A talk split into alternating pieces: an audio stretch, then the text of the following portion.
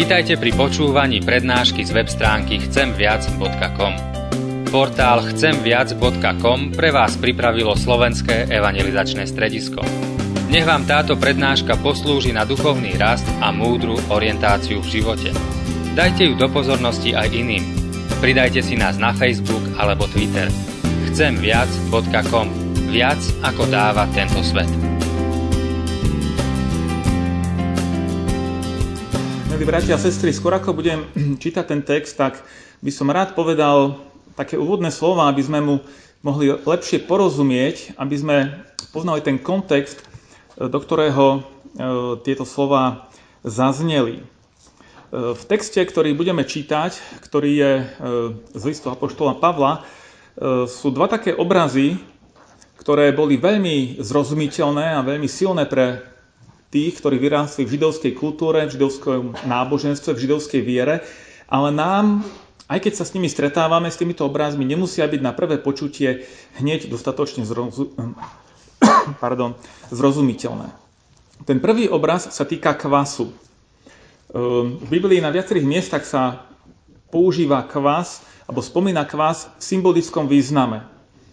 A ehm, v tom kontexte, ako ho to používa apoštol Pavel, ten kvás symbolizuje niečo zlé, niečo nečisté. E, kvás e, dáva sa preto do cesta, aby cesto nakyslo, aby chlieb bol pekný, veľký. Ja tu mám takú ukážku takého e, kvaseného chleba.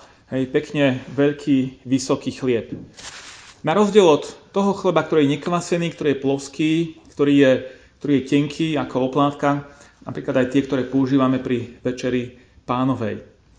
E, keď Židia utekali z egyptského otroctva, keď ich Boh vyslobodzoval, nemali čas, nemali čas na to, aby zamiesili riadne cesto s kvasom, aby vykyslo a preto robili narýchlo také, také chleby bez kvasu a boli preto také plovské, nízke.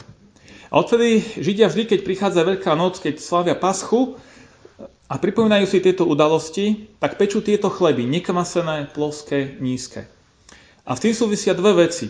Poprvé, musia predtým, ako môžu slaviť tieto sviatky, vyčistiť svoj dom, svoje bývanie od všetkého kvasu. Musia urobiť generálne upratovanie. A všetok chlieb, všetky, všetky koláče, všetko kvasené, dokonca aj nápoje alkoholické, kde, ktoré prešli kvasným procesom, to všetko musia dať preč a sa toho zbaviť. Nesmú to vlastniť, nesmú to mať vo svojom dome. A nie je to len také nejaké 5-minútové upratovanie, ale celá rodina sa na tom musí zúčastniť a čistia kút po kúte, aby sa naozaj presvedčili, že žiadna omrvinka niekde zapadnutá sa nenachádza a že celý dom, celý byt je vyčistený. To je prvá vec, ktorú si tu treba uvedomiť. Druhá vec, spomína sa v tom texte Boží baránok, ktorý je obetovaný. Myslí sa tým na pána Ježiša. Ale je to zároveň E, ozvená na to, čo si Židia pripomínajú počas svojej Veľkej noci, počas Paschy. A čo sa stalo nakoniec aj s Ježišom Kristom počas týchto sviatkov. Zase sa vrátim k tej udalosti vyslobodenia z Egypta. Keď Izraelci odchádzali a ešte predtým, ako mali odísť, mala prísť na egyptskú krajinu posledná desiatá rana. Možno si pamätáte, že to bola tá najstrašnejšia rana, kedy aniel z hubca prechádzal krajinou a zomeralo všetko prvorodené, v tom dome, pokiaľ na tom dobe, dome zvonku na, na zárubni nebol znak krvi. Akej krvi? Krvi baránka, ktorého mali Židia zabiť a pripraviť a zjesť. A tam, kde nebol tento znak krvi, tam e, zomrel, zomrelo všetko prvorodené, ale tam, kde bol tento znak krvi, tí boli zachránení a žili ďalej a, v, a mohli výjsť a vstúpiť do nového života, do slobody, na pamiatku týchto udalostí znovu Židia na slávnosť Paschy jedia baránka. Práve na tieto sviatky bol baránok zabitý, kedy, kedy veľká, veľkňaz e, zabíjal baránka a, ten, a krvou to, tento baránok bol obetovaný na, e, za obeď, na, e, ako obeď za hriechy ľudí. A tak keď Pavel spomína Ježiša, alebo pripodobňuje Ježiša k baránkovi Božiemu, ten, kto vyrástol v židovskej viere, v tom videl jasný poukaz na to, že on je tým dokonalým Božím baránkom, ktorý zomrel za naše hriechy a nie sú už potrebné ďalšie obete. Netreba zabíjať ďalších baránkov ako odčinenie za naše hriechy. Tak toto sú tie úvodné poznámky a teraz poďme k tomu textu. Vypočujte Božie slovo, ako ho nachádzame napísané v prvom liste Apoštola Pavla do Korintu v 5. kapitole 7 až 8 verš. 1. Korinským 5, 7 až 8. Čítame tam. Vyčistite starý kvas, aby ste boli novým cestom. Veď ste nenakvasení, lebo aj náš veľkonočný baránok Kristus bol za nás obetovaný. Preto slávme sviatky nie v starom kvase, ani v kvase zlosti a nešľachetnosti, ale ako nenakvasený v čistote a v pravde. Nech Pán Boh požehná aj tieto svoje slova v našich životoch. Amen. Milí bratia a sestry, tieto slova napísal apoštol Pavel kresťanom v Korinte ktorí im zrejme rozumeli aj v tom kontexte, ako sme si ho pred chvíľou stručne priblížili. Ale otázka je, aby sme nielen my porozumeli týmto slovám a ako to Pavel myslel a ako to oni mohli pochopiť a tak ďalej, ale aby sme porozumeli aj my dnes, čo tieto slova, čo toto Božie slovo pre nás hovorí dnes, v našej situácii, v našom živote, tam, kde sa my nachádzame.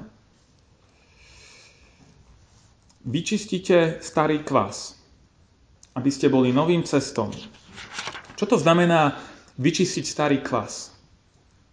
Tak ako pre Židov to nebolo len nejaké mechanické upratovanie, možno z toho pochádza aj to naše, ten zvyk, že jarné upratovanie, nie som si istý, ale to upratovanie bytu, umývanie tela, tie vonkajšie veci majú hlbokú symboliku a vždy mali. Poukazujú na, na potrebu hlbšej čistoty, ktorá človeku chýba v živote. Je to potreba očistenia od hriechov. Je to potreba pokánia, vyznania hriechov, priznanie si svojej viny. A tak keď Pavel vyzýval vtedy, aj nás dnes Boh vyzýva, vyčistite starý kvas, znamená vyznajte svoj hriech. Nechajte sa očistiť zo svojej viny. Vzdajte sa všetkej neprávosti, všetkého zlého, čo je vo vašom živote. Činte pokánie. A tak ako to židovské upratovanie nebolo a nie je ani dnes nejaká krátkodobá vec, ktorú odbavíme za hodinu, ale trvá to nejaký čas, tak aj táto výzva k pokáňu nie je len taká, no tak povedz nejakú krátku modlitbu alebo odriekaj nejaké krátke vyznanie hriechov, ale je to výzva naozaj k dôkladnému e, takému sebaspytovaniu, k dôkladnej spovedi pred Bohom, k hlbokému pokáňu, skutočnej zmene myslenia a zmene života, lebo toto slovo pokánie doslova znamená. Aby ste boli novým cestom. Čo to znamená byť novým cestom? V tomto kontexte tej symbolickej reči to znamená byť, byť novým človekom. Vyznajte sa z hriechov, činte pokánie, aby ste boli novými ľuďmi. Nie starým, nakvaseným chlebom, ale novým, nenakvaseným chlebom, novým nenakvaseným cestom. Aby sme sa nemilili, tu nejde o to, že, že my môžeme sami seba očistiť. Keď raz do cesta je dané droždie, už to z neho ne, neodoberieme. Už z tohto chleba nikdy nespravíme nekvasený chlieb. Je potrebné nové cesto. Na novo to urobiť, na novo to zamiesiť bez toho droždia. Len tak je nové cesto novým, nenakvaseným. A kto môže urobiť z nás to nové cesto? Kto nás môže očistiť? Kto nás môže tak preformovať, pretvoriť? To apoštol Pavel tam aj ďalej jasne naznačuje, keď poukazuje na Božieho baránka Ježíša Krista.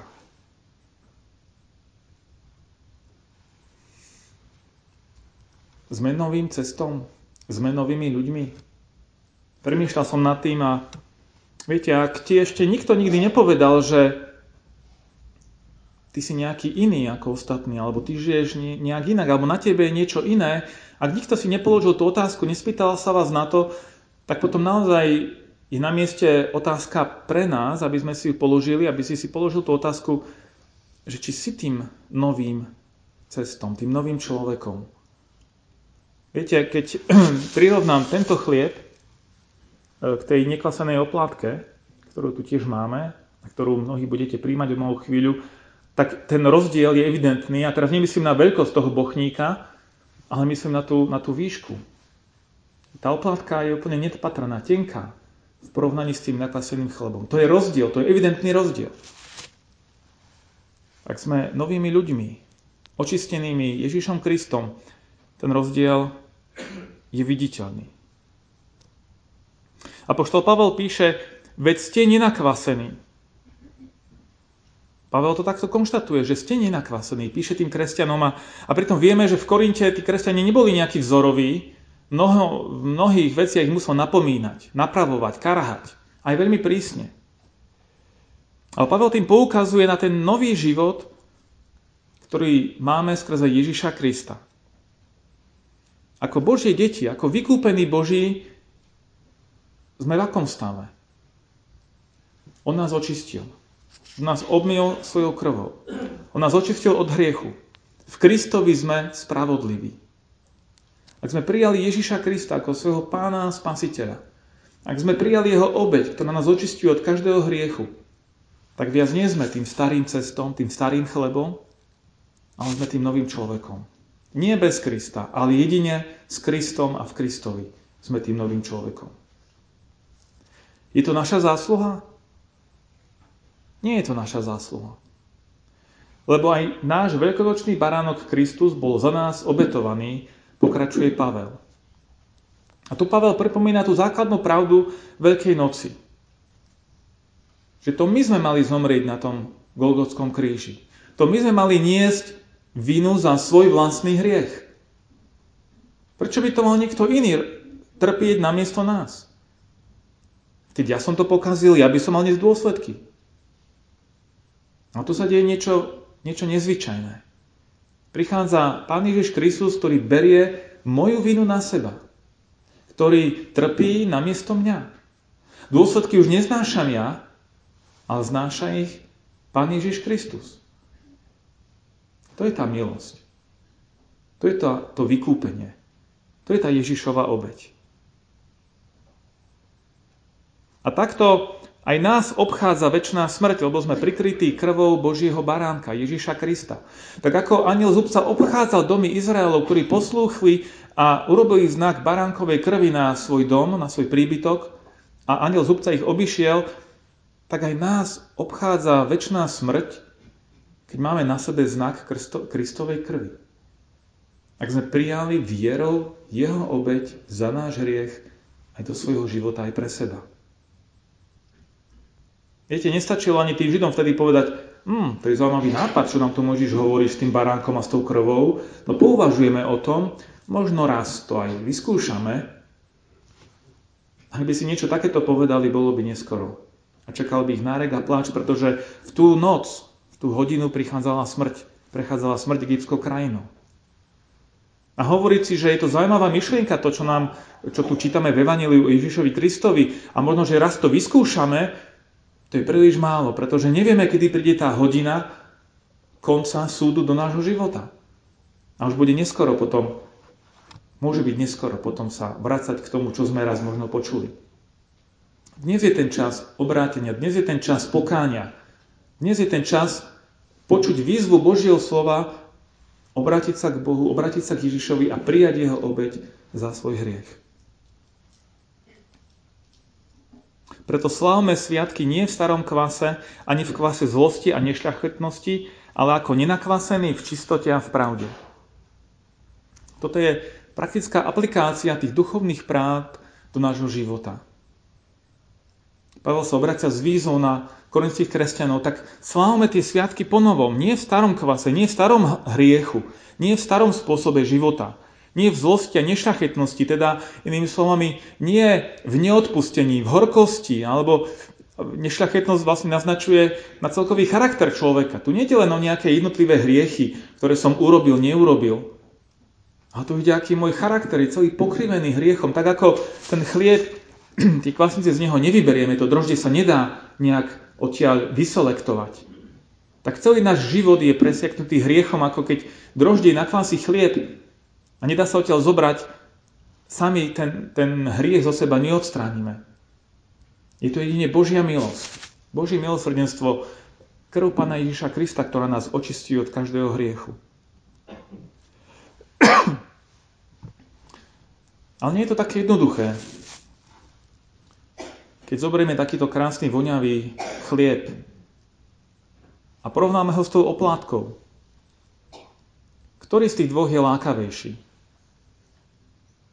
Pýtam sa, ktorý z nich je lákavejší? No ten chlieb, ja som sa bál, že niekto povie tak zbožne, že predsa oplátka, hej, to je to posvetné telo Kristovo, ale ak sa chcem najesť, predpokladám, že na desiatu si natriete takýto chlieb, na raňajky možno aj dnes ste mali takýto nejaký chlieb a večerať, alebo zajtra raňajkovať budeme zase takýto chlieb, nie nejaké nekvasené oplátky. Takýto chlieb je lákavejší a naozaj ten, ten život bez Krista, ten život v hriechu je často taký lákavý, veľký, voňavý. A židovská múdrosť hovorí v súvislosti so sviatkami Paschy, že ten, ten kvasený chlieb je symbolom pýchy, symbol, symbolom nadu, na, nadutosti, symbolom človeka, ktorý, sa, ktorý nie je ochotný sa pokoriť pred Bohom, ktorý sa vyvyšuje. Je veľký vo svojich očiach a robí sa veľkým pred Bohom aj pred druhými ľuďmi. Kdežto tá oplátka, ten nekvasený chlieb, ten maces, je symbolom pokory a poníženosti kedy sa človek vzdáva toho svojho, toho, čím sa chce ukázať pred Bohom a prichádza pred Boha v pokore a v ponížení a v pokání. Pane Bože, taký som, prázdny, taký, taký, taký ničotný, taký nízky, ale prichádzam pred Teba, aby si ma Ty pozdvihol, aby si ma Ty zachránil, aby sa ma Ty očistil. A tak hoci niečo môže vyzerať lákavo, ale koniec toho je zlý je smrť, duchovná smrť, väčšiná smrť nakoniec. Ale to, čo vyzerá také biedné, také úbohé, také nemastné, neslané, v tom je väčší život. Keď dnes budeme keď dnes budete príjmať oplátku pri pánovom stole, alebo ak, ak nebudete, ak dnes nepristúpite k večeri pánovej, tak keď tú oplátku budete vidieť a budete o nej premýšľať, tak si pripomente toho pokorného Božieho baránka Ježíša Krista, ktorý presne tak sa neváhal ponížiť, pokoriť a zniesť za nás svoju vinu. Našu vinu. Zniesť na sebe náš hriech. Aj Božie slovo nás vyzýva, aby sme sa pokorili pod mocnú ruku Božiu, aby nás On časom povýšil. A tak, bratia a sestry, nech aj táto chvíľa, či budete prichádzať tu dopredu, alebo budete možno sedieť v lavici, sa modliť a spievať, premýšľať, nech je táto chvíľa dnes Bohom nám darovaný čas na pokánie. Na to, aby sme sa pokorili pred Bohom. Aby sme sa nechali ním zachrániť a ním očistiť. Nech vás, nech nás všetkých On sám požehná. Mene Ježiša. Amen.